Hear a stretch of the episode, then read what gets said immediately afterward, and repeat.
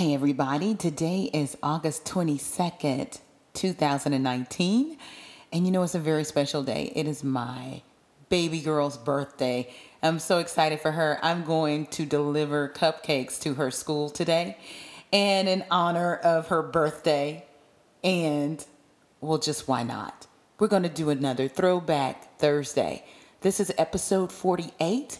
We're going to throw it back to February around February 21st when I had life coach and 12 time author Valorie Burton, my dear friend, for 20 plus odd years on, and we talked for an hour. So hang on for this special extended edition of the Culture Soup podcast. And by the way, there are themes in her new book in this conversation. If you've picked up her new book, it's about time putting the meaningful over the urgent.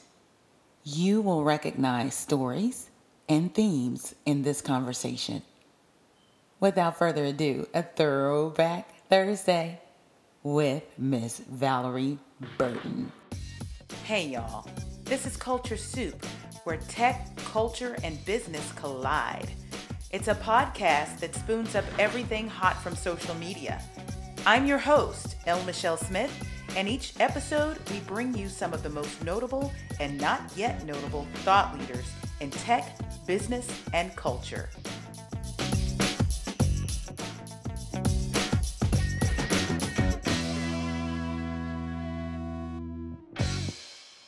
The year was 2002, and I was a vice president at Ketchum Public Relations where I was overseeing media relations for a region and a wireless carrier that is no longer.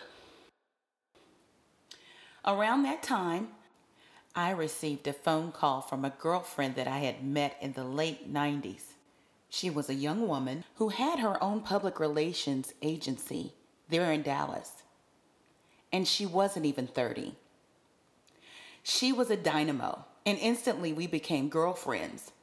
I remember us talking on the phone, talking about men, meeting for networking events, learning more about one another, and just becoming good sister friends. In this episode, my girlfriend and I cover the gamut everything from resilience to failure to how to speak, the ups and downs of entrepreneurship how to write a book. We go on and on. For this conversation, I encourage you to get somewhere quiet, grab yourself something warm to drink, or something that makes you warm when you drink it. Because this conversation has nuggets all through it. My friend and I have known each other for over 20 years. And I hope that you can not only tell it when we speak to each other, but I also want you to feel like you're right there with us. So much to learn. And that's why I want to present a special extended edition of the Culture Soup with author, speaker, life strategist, and life coach, and most importantly, my friend, Valorie Burton.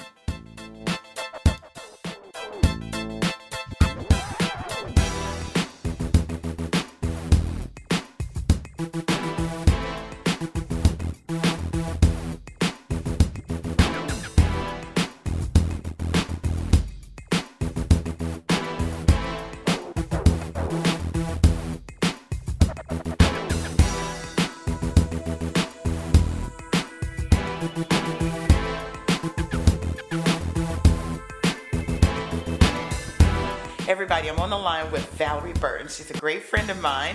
She's a life coach, and she is on her 12th book. Many of them before have been bestsellers. You may have seen her on the Today Show. Valorie, great to have you. It's so good to be here, Michelle. I'm excited about your podcast. Well, thank you. She's joining me all the way from Atlanta, Georgia, one of my favorite towns. And she has a beautiful family And she is writing that 12th book, and we'll talk a little bit about that. But before we get going, how about we have a culture soup moment? Sounds good to me.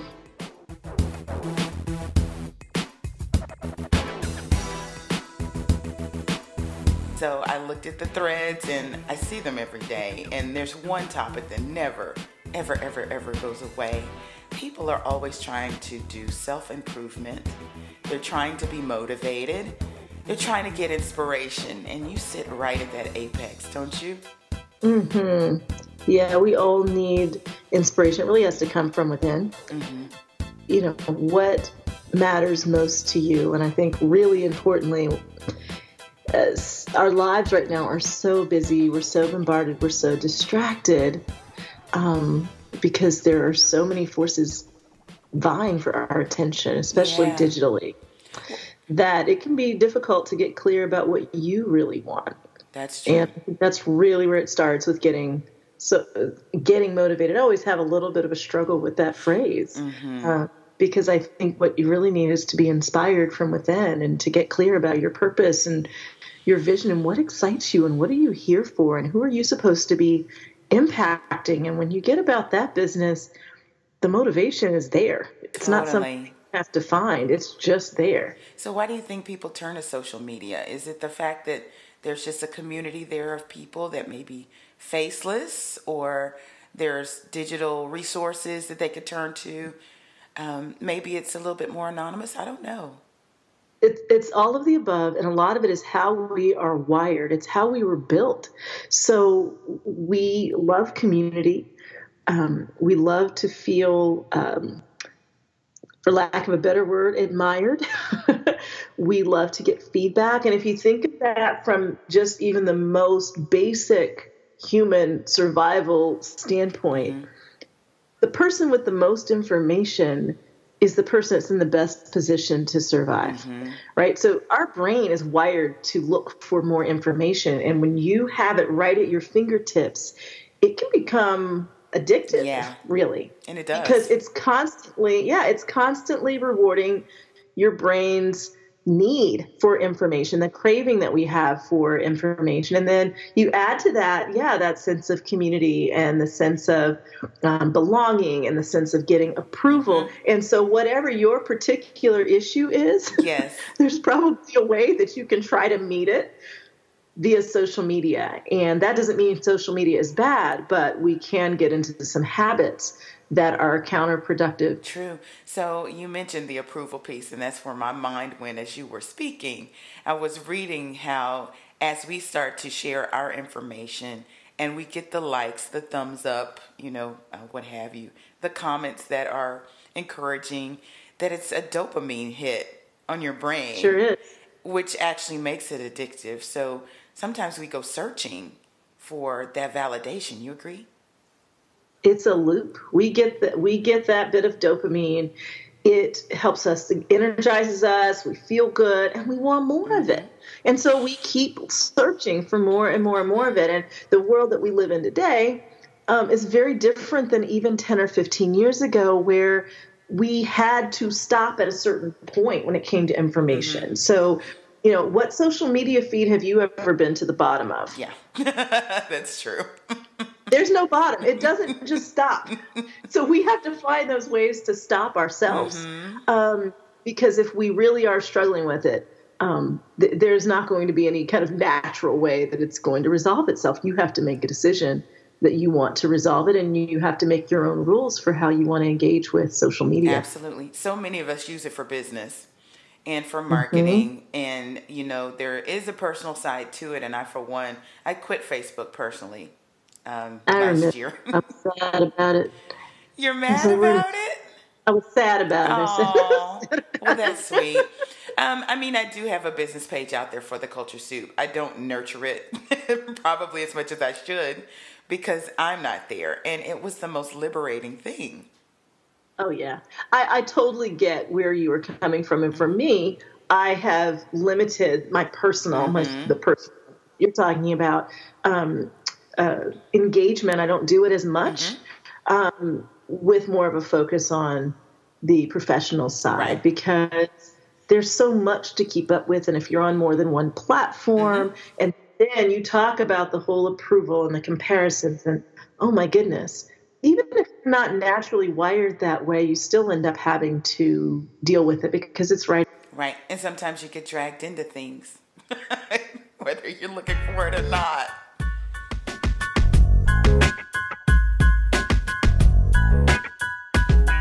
You know what, Valorie? I'm trying to remember when we met. It had to have been around 2000, maybe 1999. More than that? She's shaking her head. I believe it was 1987. Oh, wow. We shared a oh, mentor. In, a, in ABJ? I no. Wow.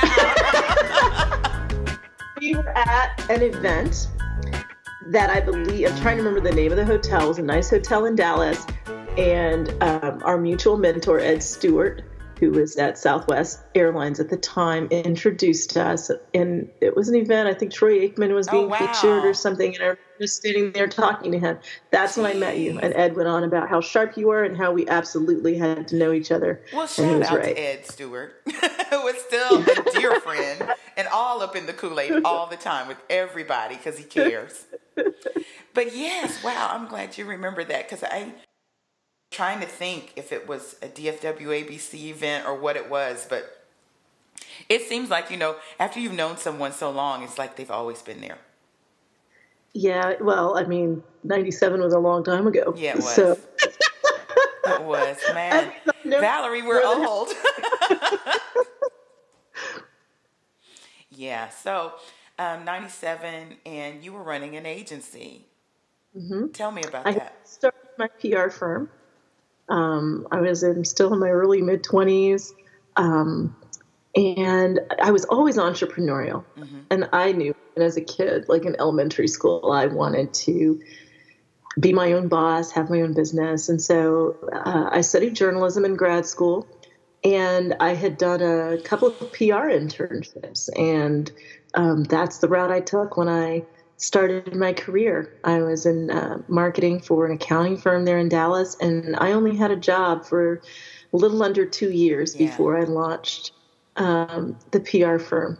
And, well, and you made your mark here in Dallas. I remember that Valorie, the Burton Agency. Right, was yes the Burton Agency, um, probably the only African American female run full service um, integrated marketing and PR, would you say? There were a couple. I had a couple of mentors, um, Howland PR being one of them, and another friend of mine who was a consultant. And I was like, I want to do what you do. And I'm grateful for women who are encouraging and for Dallas. Mm-hmm. Dallas was a great place. I found it to be a place that if you are good at what you do and you work hard, people right. will open a door.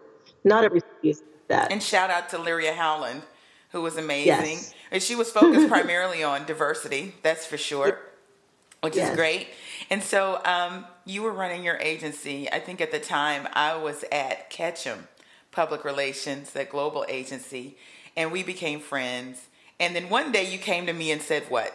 Yeah, I had I had sold my PR business um, after I had an epiphany one day that I was supposed to inspire women to live more fulfilling lives and that I would do that through writing and speaking, and used all my marketing and PR background to self publish my first book um, with the goal of getting a big publisher to pick it up. Mm-hmm. And that's what I did. The book came out in 1999. Mm-hmm. Um, and the following year in 2000, Random House picked it up. And the year after that, I sold my business and just went for it. Like, I want to be a speaker, I want to be a writer. And Lord have mercy, I had no idea what all that was going to entail.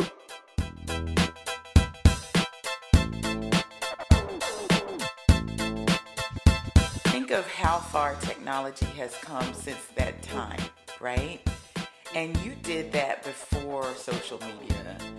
The one thing that people have always said about you that was just amazing, that helped you to do what you did, was that awesome, incredible email list that you had and have.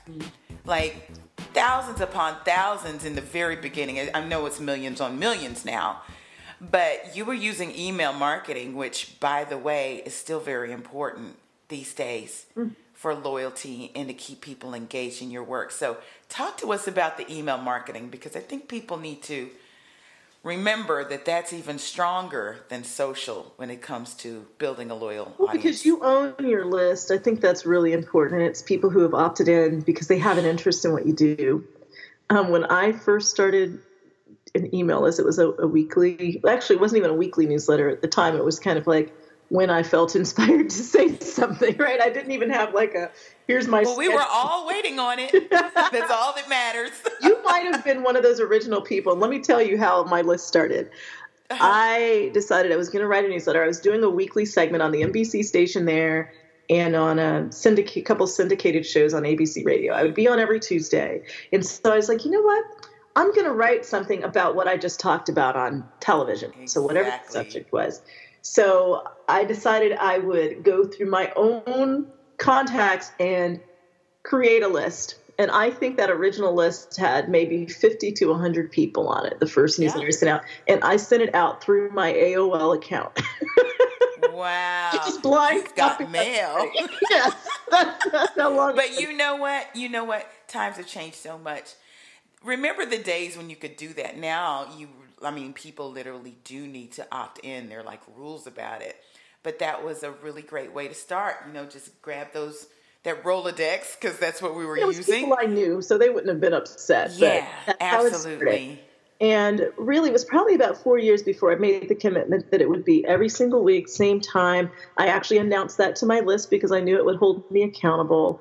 And from there, um, it grew. And I really think that um, the most important thing is being consistent and having content that people want that actually is helpful to them. Um, and being protective of your list, not abusing the list, not just giving it out to uh, people to do whatever oh, no. with. And so that's gold. It's priceless. Yeah. yeah. And so um, that's really, I think, for me, been an engine for my business. And when we started training coaches in uh, 2010, really the that whole business, the CaPP Institute, has flourished from the list that started way mm-hmm. back then. And now, of course, we have separate lists, and it's you know there's a whole lot more to it. Um, but I can't emphasize it enough. There were clients, speaking clients, coaching clients that were on my list a year, two years, three years mm-hmm. before they ever contacted me. I didn't know they were on the list. They were yeah. just watching. Yeah. And to me, that's how the real organic marketing happens. And that's the power of sticking with what you're doing mm-hmm. and not constantly changing up because you don't see the results yet. Um, because I really believe a really big part of success is just perseverance. It isn't mm-hmm. always the best person, mm-hmm. mm-hmm. the person that was willing to stick with it, to be tenacious, and to just be consistent.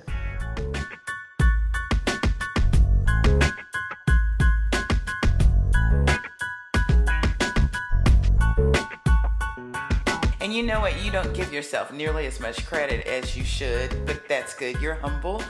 What you described was a really robust content strategy mm. where you were saying, oh, gee, you know, I'm on these shows and I'm going to talk about this. So why don't I write about it? You know, I fell into that too. I was on the road like crazy speaking. And it's about the time that Black Enterprise said, hey, will you be a contributor? And I was like, where am I going to find the time? Then it hit me. Well, why don't I write about what I spoke about? Yes. and, and you know what? Great content strategy. I wasn't thinking of it in that way. And at that point, but it amplified my content in ways that every other audience might not have seen, you know? Right. Um, a new audience got exposed to it. And suddenly this big um, cyclical thing happened where, you know, I wasn't having to think of new things. Right. But the, the quality of what I was speaking about was shining through in writing or I could expound on it or, you know, take another route with it, but the ideas were always there. That is so important. And for me as well, that was a major turning point. So when I first started speaking, I thought I needed to say something different with every speech, or else I was cheating. Like I already right. said that last week to people in Chicago. Right. Can't say it in DC this week. Right. Eh, which is ridiculous. Of course right. you can. it's a, first oh, of all, it's boy. a really powerful message, and you're trying to get that message to as many people as possible. So even though it may feel uncomfortable to you because you feel like you're repeating yourself, it's brand new to the people who are receiving it. And the right. first couple of years, I really struggled with that. I felt like, oh, mm-hmm. I've got to have different stories and different this and that. It's like, no, you've got to figure out what your core message is and mm-hmm. repeat that message as often as possible to as many people as possible because it's exactly. powerful. And then get it down, you know, um, get better and better and better. And that is one way you get better by doing it again and again. You know, I don't have major companies calling me because they want me to try out new stuff. right, exactly. they, they, want what I know works so uh-huh. that it can have the greatest impact on their people. Absolutely. I, I got that tidbit from Chris Gardner and didn't realize that I was doing it already. Um, talked to Ted Rubin before you, um, probably about three weeks ago and he's with Brand Innovators. And that's where in 2017, I probably spoke with him eight times. And each time I might tweak what I said, but it was basically the same thing. And we joked that he could probably give it back to me, but they wanted me in different cities right. to share that same message because it was strong and it's powerful. And so um, you know, it was a lesson for me too because I was thinking, okay, I need to be different. I've got all these little buckets of content. I'm going to speak on this one first and that one first. And now, you know, the 30 minute mentors around that body of work.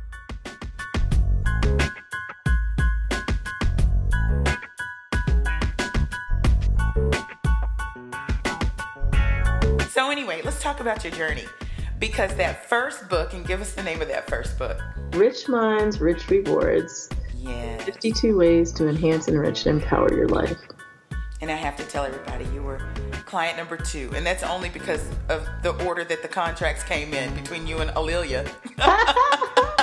You might have been number one, but you're client number two. and I remember that there was a theme that you were working with then that was very powerful, and you probably still talk about it today. And it was about the power of failure. Mm. Yeah. I think, well, first of all, you know, failure is one of those core fears. Um, mm-hmm. And it doesn't have to be if we really see it as a learning tool. That's one of the things I talked about in that very first book use failure as a learning tool. And I have failed multiple times in my life, like most people have. Um, and what I found is that if I see it as a growth opportunity, even if at first that's really hard. You know, it's not mm-hmm. like we fail and right in the middle of failing, we're like, "Ooh, I'm growing." yeah, yeah. Um, I'm failing forward, people. Yay! Yeah, there's no yay there. but if we understand it's a part of our journey, and when we resist it, we only make it more difficult and a lot longer uh, part of the journey. If instead we recognize, hey, maybe that wasn't the door for me. Maybe there's some there are some changes that I need to make. Right. Maybe there wasn't a way for me to avoid that because life doesn't go from A to Z in a straight line. And if we can embrace that, it just makes it a lot easier. I mean, I think one of the worst things in life is to succeed at something you weren't meant to be doing.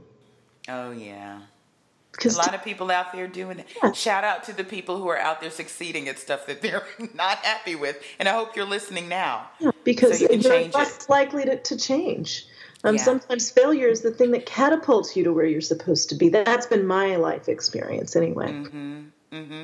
So there's a story that you would tell because you were in the military um, and your dad is a veteran too, right? My dad uh, retired after 24 years in the Air Force. I'm an Air Force brat. I was born on an Air Force base um, in Florida. Then we moved to Germany. Then we moved to Colorado when I was in the fifth grade. And I lived there through my first year of college, which is of significance to your question because I spent my first year of college as a cadet at the U.S. Air Force Academy.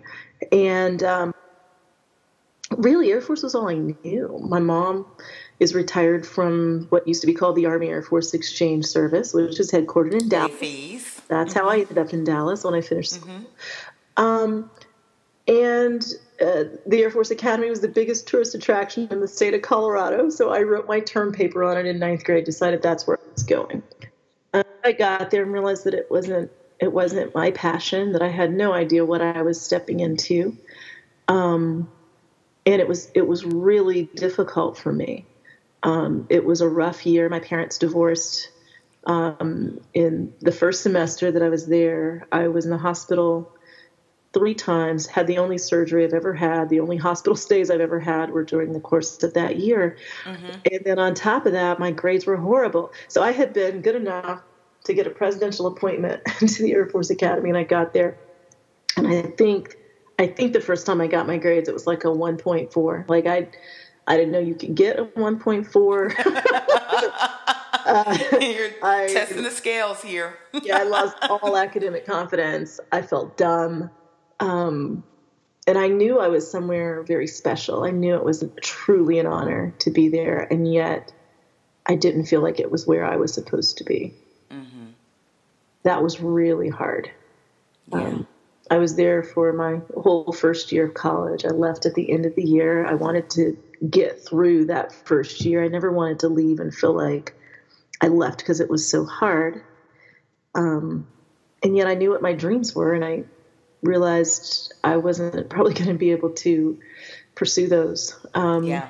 And I left. And so what happened was because I suddenly felt dumb, like I had not measured up, like I had failed, and I had always been. I had always been the youngest. In fact, in my class there, I think I was the third youngest out of 1,400 people. Mm-hmm. Um, I had always been a little ahead, right? Mm-hmm. Mm-hmm. And now I wasn't. So I spent the next few years trying to like what I thought was my, you know, kind of my identity that I was I was the mm-hmm. smartest, the fastest, youngest. So I, I rushed through school, mm-hmm. and I really missed that journey. I graduated mm-hmm. at 20. I had gone to three colleges in three years, in three different states, yeah. and um, and then I went straight into grad school um, in journalism, and rushed through that too. So by the time I finished my master's degree and moved to Dallas, I was 21 mm-hmm. and had just started to um, enjoy what I was doing, and now I was thrust into the work world. Well, you made a really good point that in the failure, inside that moment, you're not happy. You're not seeing, oh, gee, after this, I am just going to blossom. You don't see that. So, along your journey, where was that point that you realized that if that door hadn't shut, you wouldn't be able to prosper in the way that you should be prospering?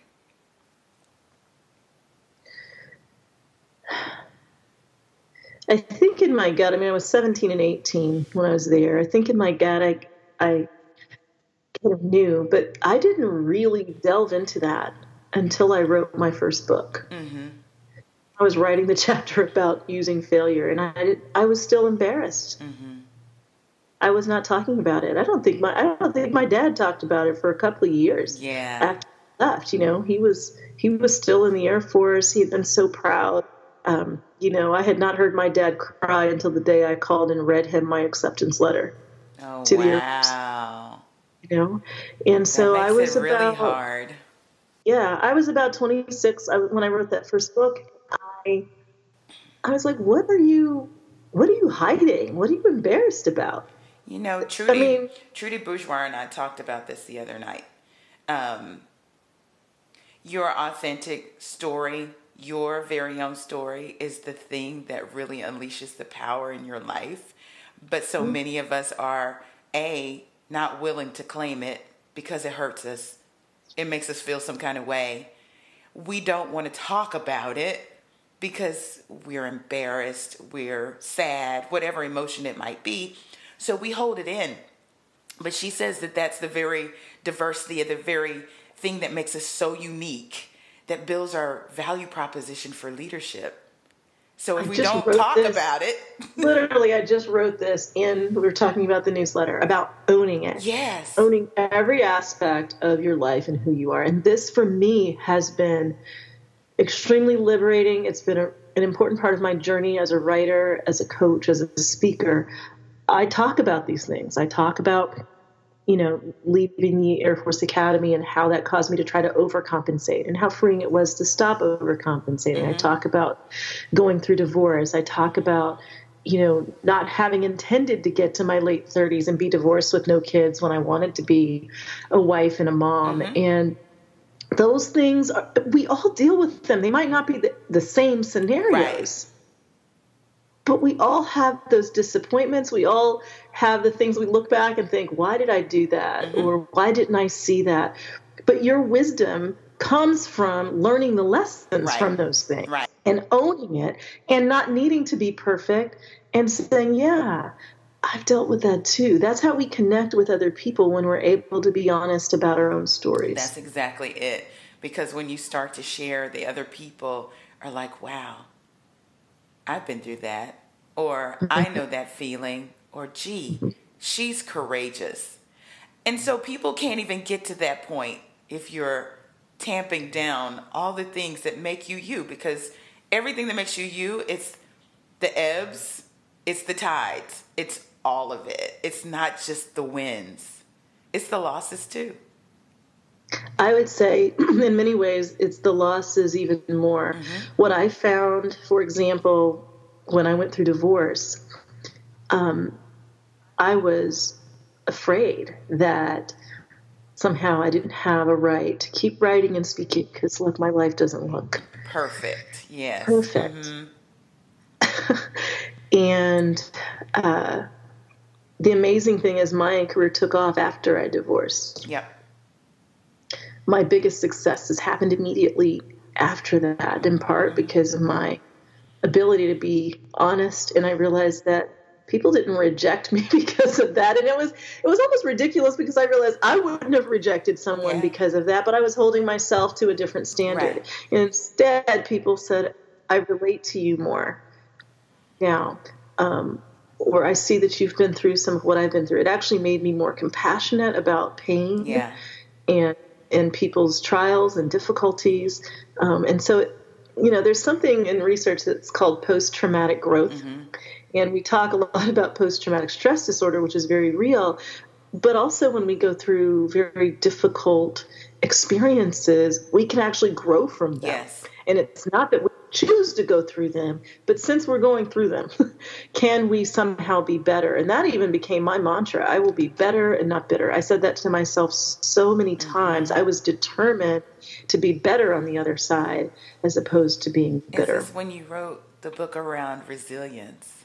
Yeah, where will you go from here? Yeah.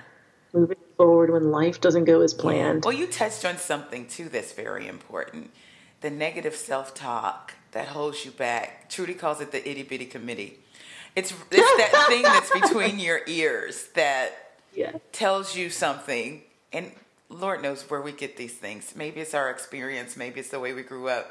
Maybe it's just our environment and we deduced it and came up with it ourselves that tamps down our story and our truths so that we mm-hmm. can't see our full potential. We don't understand that those negative times, those challenges are actually springboards.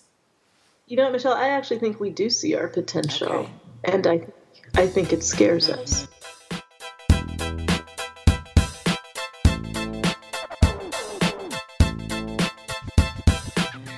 I think we see our potential, and we are so afraid that we might not reach it, mm-hmm. that we don't want to experience that disappointment and so, in order to protect ourselves from the possibility of such a huge disappointment, we just shrink. Yeah. We make we make the dream smaller. We stop really embracing what the potential might be because what if? What if I'm wrong? What if I get that? But it's the stuff that our heart hopes most for. Yeah. That threatens the biggest disappointment. Mm-hmm. And so we have to be willing to risk. And when we failure differently, it's possible to risk it. I mean, if, if we look at failure as an opportunity to grow and to learn, then we can risk the possibility that maybe we don't get exactly what we yeah. want, but we'll grow from the experience. This is a mindset, and it's interesting because the format of this podcast is that I sit down with my friends, old and new, and we talk about, you know, something off of the internet that spurs and tease up their story.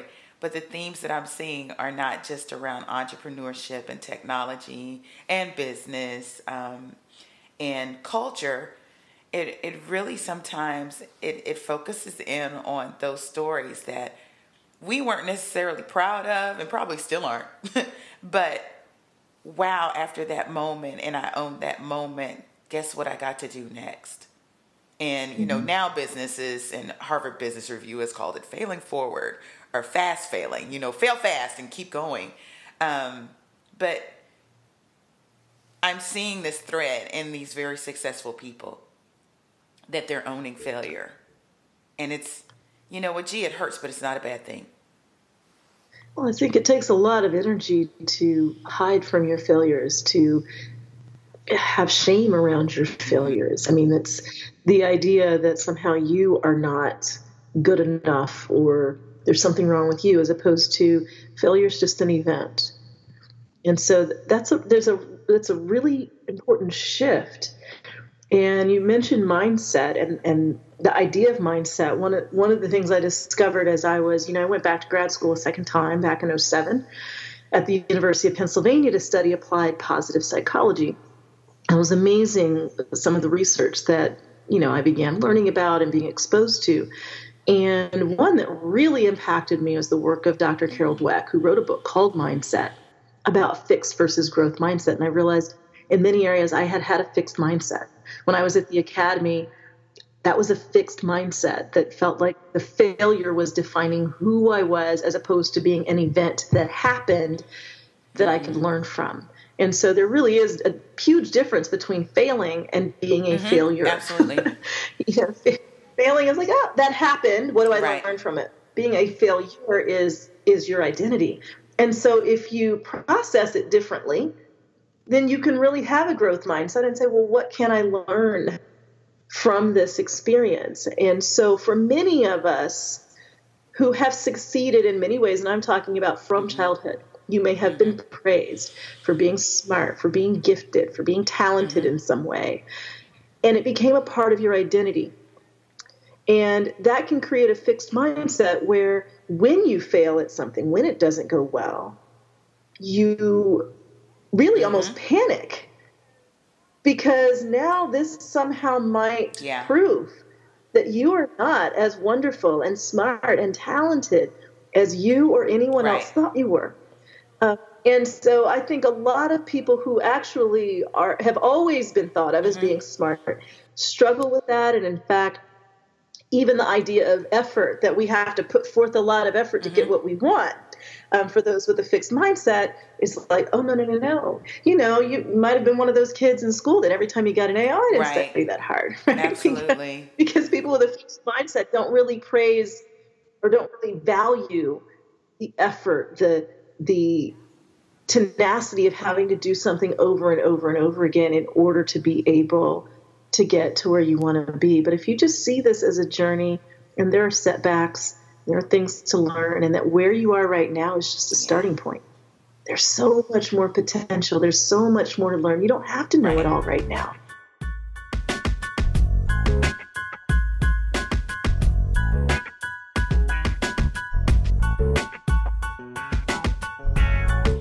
You know, um, going back to our culture soup moment, we're talking about motivation and inspiration and people looking for um, self improvement online. Um, one of the things that sprung out of this cultural you know point online is that we see more and more people out there coaching and whether they are actually trained to coach or if they just took on the nomenclature right. it's like it's um, you know, you can't swing a hashtag without, finding a coach. But you actually are trained in it.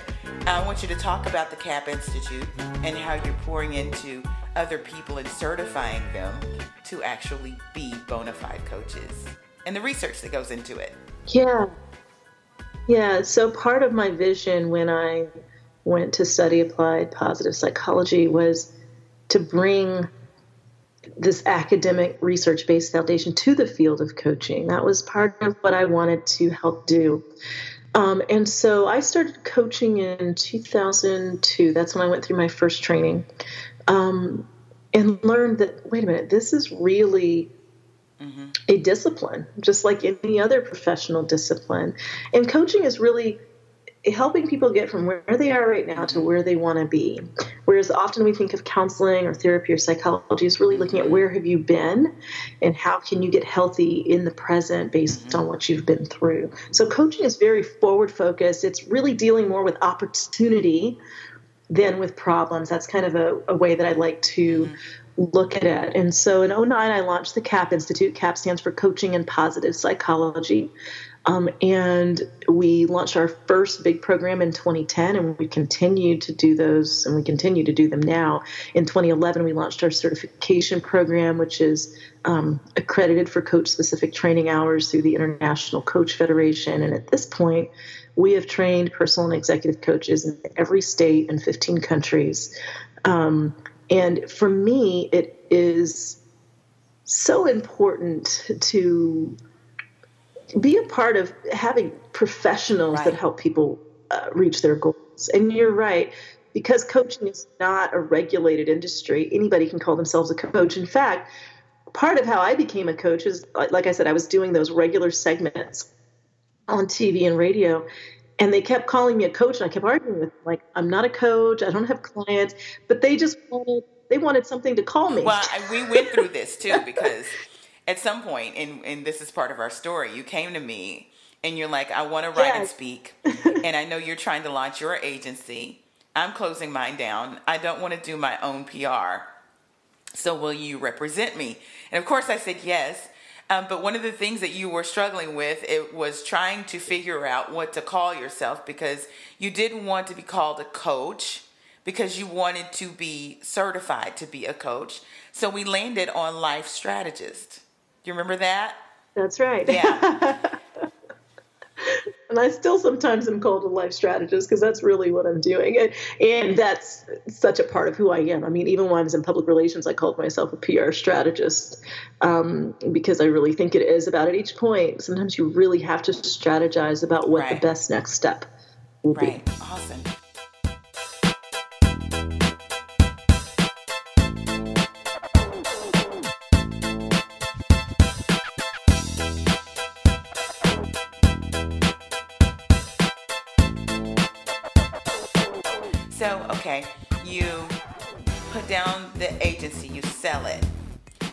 Have your first book, Rich Minds, Rich Rewards. You hire me. um, and then you start speaking and writing. So what was that transition like? Because you mentioned, man, it was it was more than that I, I thought it would be. Like I didn't know what I was biting off. Yes. Well, first of all, let me give you your you your props because you got me my first national column with Heart Soul magazine when that was around. My first, yes, my first ever appearance on CNN. You set that up. And you also had me uh, host a pilot for a TV show. So, like my first experience doing that, you you did all of those things. Thank you. but when your client has great content, the job is easy because you don't have to create it. Um, Thanks, Michelle. What was hard for me when I when I was mentioning um, it took longer is I am an optimist, and um, mm-hmm. that serves me very well because especially if you're an entrepreneur, especially if you're inspiring other people, you need to be optimistic. And at the same time, I was overly optimistic about how long it would take me to really build up a mm-hmm. business that could sustain me. And you know, when you're speaking, and especially writing, writing is not nope. the easiest field to crack. um, it takes time. And so I would say that before I was where I thought I would be in the 1st mm-hmm. year was probably about mm-hmm. seven years. Seven years. And those first few years, I did a lot of going on the road and speaking. Mm-hmm. I wasn't even being paid. I might sell books and bring home a little bit of something. I was just trying to get in front of people, meet people that would open doors. And eventually those doors began opening, but it took. Uh, well, and that's it important. took a lot. I'm a member of the Black Speakers Network, and they talk about this very point. Every speaking engagement isn't always a speaker fee. Sometimes it is, oh, gee, it's an opportunity to sell your products and services, and that's the income you bring home. Sometimes you don't bring home income at all because you just want the exposure and you want the contacts. But you right. have to balance those along the way because you can't do a whole bunch of those because you'll be broke. so to be a professional speaker and that's the cornerstone of your business is quite a challenge, wouldn't you say? It's it is an investment. And first of all, you need practice. so um, getting in front of an audience often is your opportunity to learn how to speak to an audience, how to engage right. the audience, how to keep their attention, how to be most effective. And that's something I don't care how many times you practice in a mirror at home, it's different when you're up on a stage. And so a lot of what you need is just being able to be as comfortable and effective as possible. And you need to be able to meet people and meet the right people. And that just takes time. So um, that is a lot. That's a lot of of what I was doing, and I was looking at what speakers who were at the level I wanted to be were doing. And what was encouraging to me is I thought, there's right. no like, there's no magic, right? like they're just talking. So learning how to talk, how to deliver a message, how to package that, how to get to the point where it just comes out very naturally and you know there are no notes and you know it, all of that is right. a part of being a professional speaker keeping your time you know they gave you 35 minutes right. you need to use 35 minutes and not 36 right you know i talk about not using notes every once in a while i talk about not using notes and this this comes from my corporate media trainer and corporate speaking background where i was training ceos to go on the big stage and ring the bell and be on CNBC, all of this good stuff. And I heard somebody say, "Oh yeah, I memorized too," and I was like, "Whoa!" like we're not aiming for memorization um, because you will sound memorized. You I've never memorized that? anything. Um, I actually I know what points I'm making, and I typically have stories connected with this. So I'm right. I have a message if you know your message, there's nothing to be memorized. It's it's a part of who you are. And exactly. so, you know, one of my biggest hurdles in the very beginning, Michelle, was I, you know, the category of being a mm-hmm. motivational mm-hmm. speaker, and I had this image of the motivational speaker. Oh, I was yeah. looking at them, and they were like running up on the stage, and there was all of this like, "You can do it." Yeah, and I was like, I, and I was just picturing myself having to do that, and I was so like, uh, no. yeah. No, that's not, not you, me. Valorie. and it made me very anxious, and I had to basically coach myself.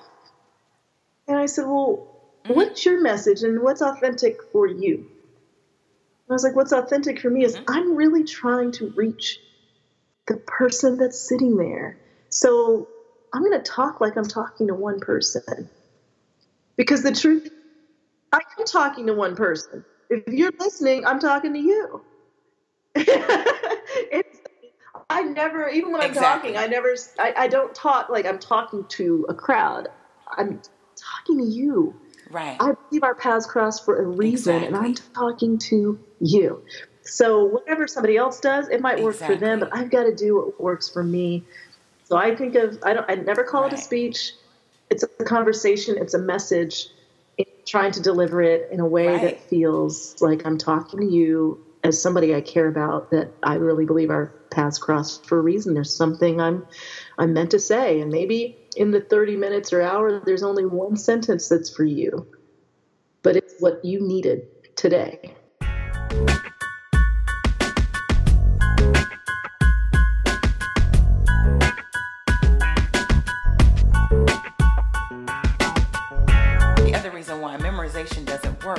You need to read your audience and it needs to be a dance. And if you're getting a vibe from that audience, you need to be able to pivot. Can you talk about that? Have you been in that situation? Well, I used to get nervous when I would get ready to speak. And there was one speaking engagement I did in Saskatchewan, Canada, where I was feeling particularly nervous. I was speaking three times in the same day and to the same audience. mm-hmm and they were all keynotes. And I, I stopped and said, "What are you nervous about?" And I realized what I was nervous about was I was thinking about myself. Was I going to be funny? Were they going to like me? It was all me. Mm-hmm. And it was like, I felt like God was saying to me, This isn't about you. Yeah. You're there to serve. Yep. It's about the people in the audience. And suddenly something just switched for me. Mm-hmm. I'm there to serve. Mm-hmm. nervous about serving. No. It is completely a place of I'm here to give you something. And Right. I know why you need it specifically today. You know your individual circumstance. From that point on, I always remembered I'm here to serve. Right. And that takes away all nervousness because then it's not about me at all. It's about my audience. I often Mhm. will for my audience before I even speak. Just Mhm. that want the message that that they will hear what is meant for them. And for me that that just makes the whole process a lot easier. It takes a lot of the anxiety out of it. Yeah. You know, um, just like there are a lot of coaches out there, there are a lot of speakers out there, and I'm hoping that they're getting words of wisdom from you today on this broadcast. But there are a lot of people striving to write books. Uh, one of my guests that I just interviewed the other day, Jason Caston, has a tech startup, which is um, a platform where you can self publish your book, market it, distribute it, all of it, all in one place, which is amazing. Um, there are only a few others out there like that that do what that does.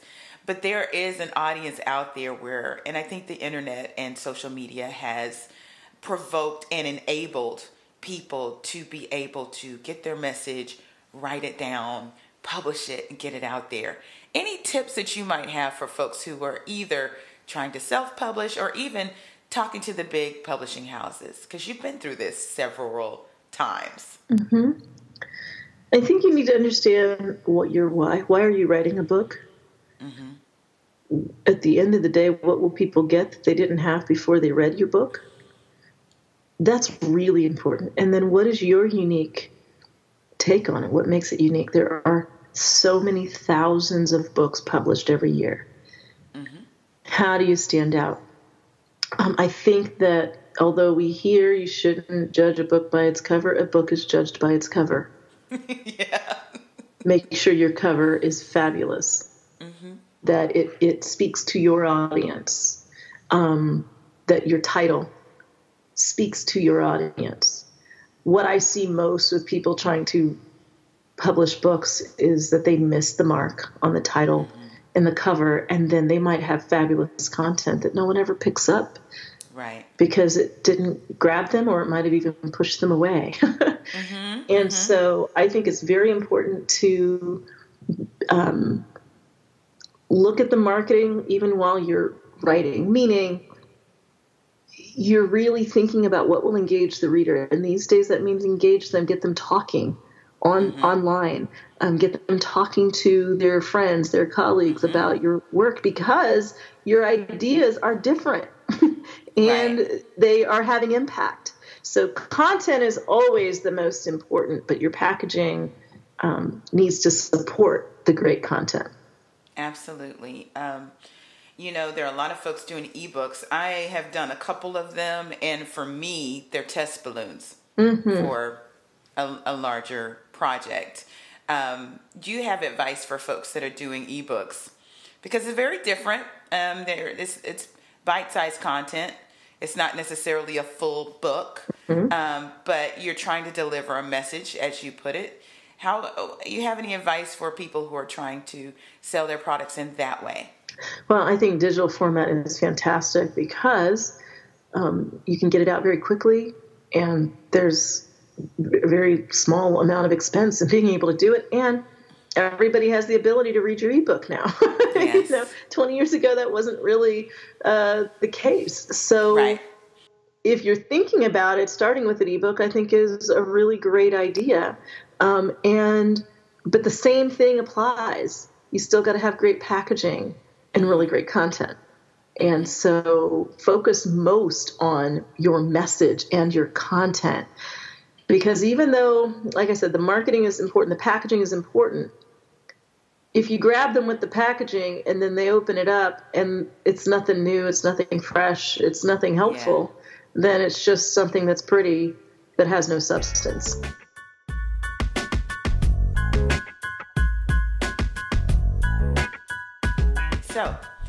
Book number 12. Yes. You're working on pre orders. So tell us about it. What's it called? The book is called It's About Time The Art of Choosing the Meaningful Over the Urgent. Mm. And wow, that that will preach on its own. well, she's she's practicing what she preaches, people. That's for sure. Yeah. That title gets you. Thank you. This book has changed my life and my husband's life. We about two years ago decided to embark on a journey of experimenting with new ways of um, allocating our time. My husband's a pilot. Uh, obviously, I I travel not as much as he does, but I travel. We have three kids, um, and it's a lot of moving parts. And we began really questioning what we were doing and how we were doing it, and looking for ways to have more time together as a family, to not feel so um, just on the move constantly.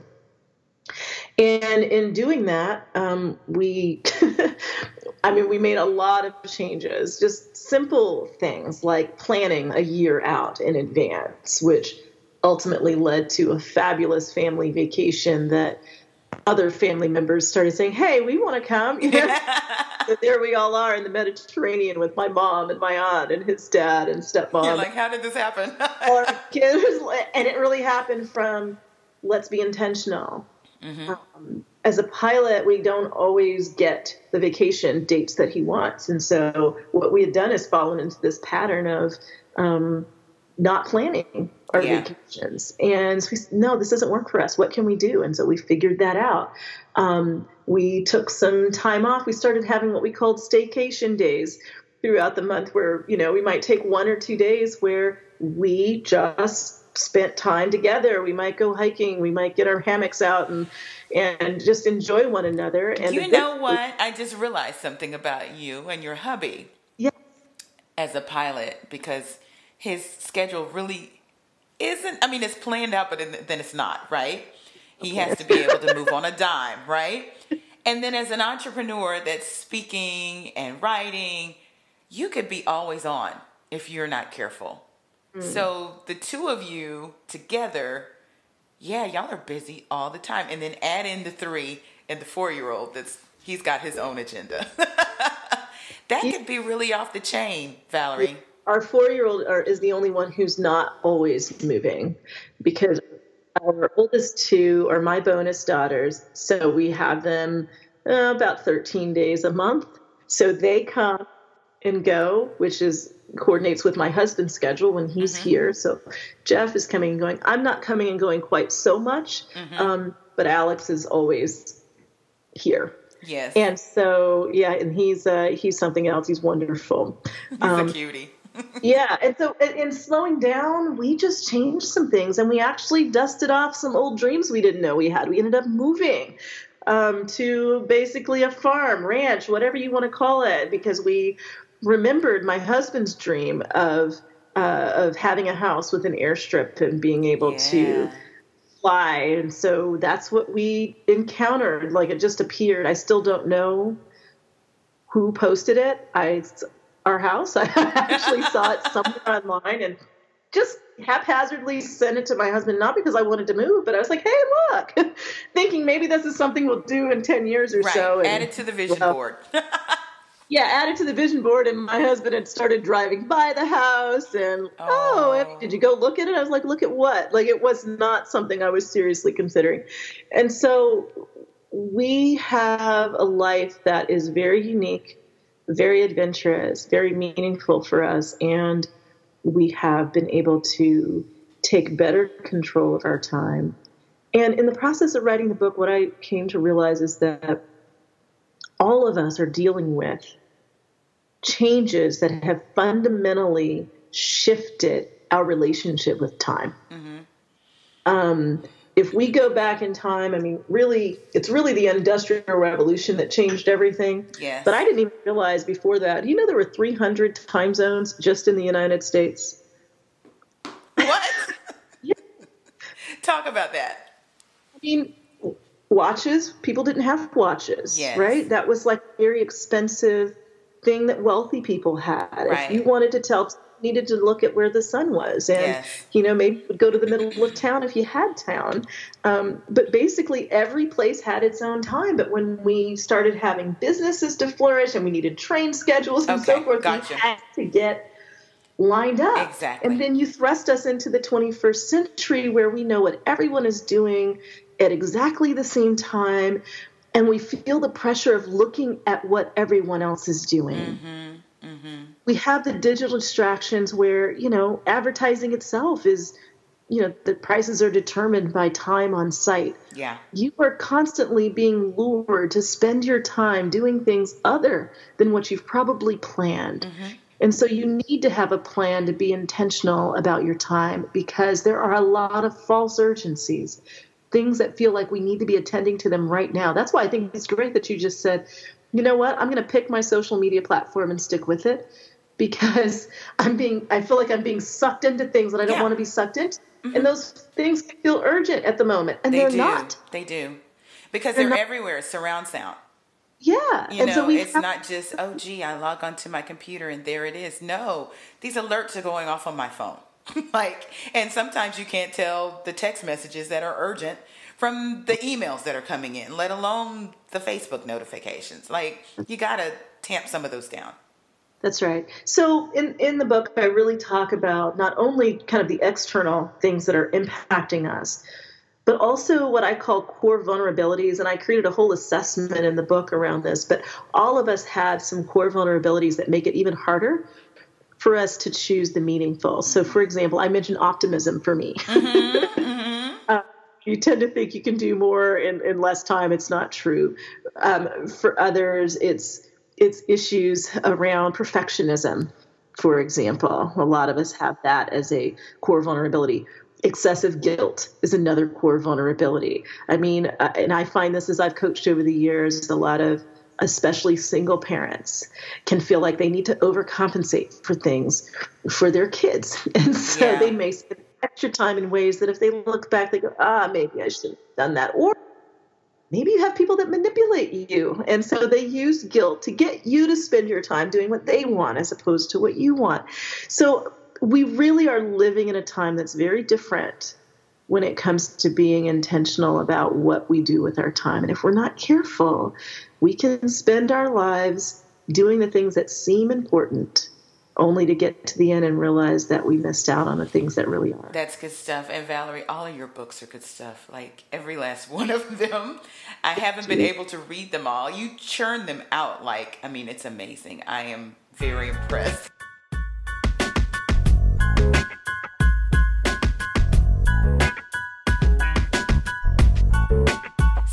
What can my listeners do to get their hands on your book? When will it be ready? It is ready for pre-order right now. So the book officially is released April 30th, but you can go to Amazon, Barnes & Noble, ChristianBook.com, any of the, whatever your favorite retailer is, iBooks, and order it. We want people to order it early because that impacts our numbers in terms of bestseller lists. That is my ask. If this topic is of interest to you at all, just whip out your phone and go ahead and order it, and then they'll automatically send it to you. Or if you are downloading the ebook, it'll automatically become available That's uh, wonderful. on April 30th. so, And give us the name one more time. It's about time. huh? The art of choosing the meaningful over the urgent. Okay, everybody take note of that. Go to Amazon, go to Barnes & Noble, go to anywhere you get great books online and pre-order it now. Yay! Valorie, this is a great conversation. I It's enjoyed so- it. I always enjoy talking you. to you. Thank you, And if there's ever anything that we can do for you, let us know. You're always welcome to come back too. Thank you. Likewise. Wow, what an incredible conversation with Valorie Burton, author, life coach, life strategist, and speaker, and my friend. Next week, we're going to have John Graham Jr., who is an employee advocacy expert and also what he calls an authenticity enabler. You need to hear this guy because he gets really philosophical about your social capital and how you can wield it for yourself and for your company. Find us online at The Culture Soup on Instagram and Twitter and theculturesoup.com. See you online. The Culture Soup Podcast is a production of No Silos Communication.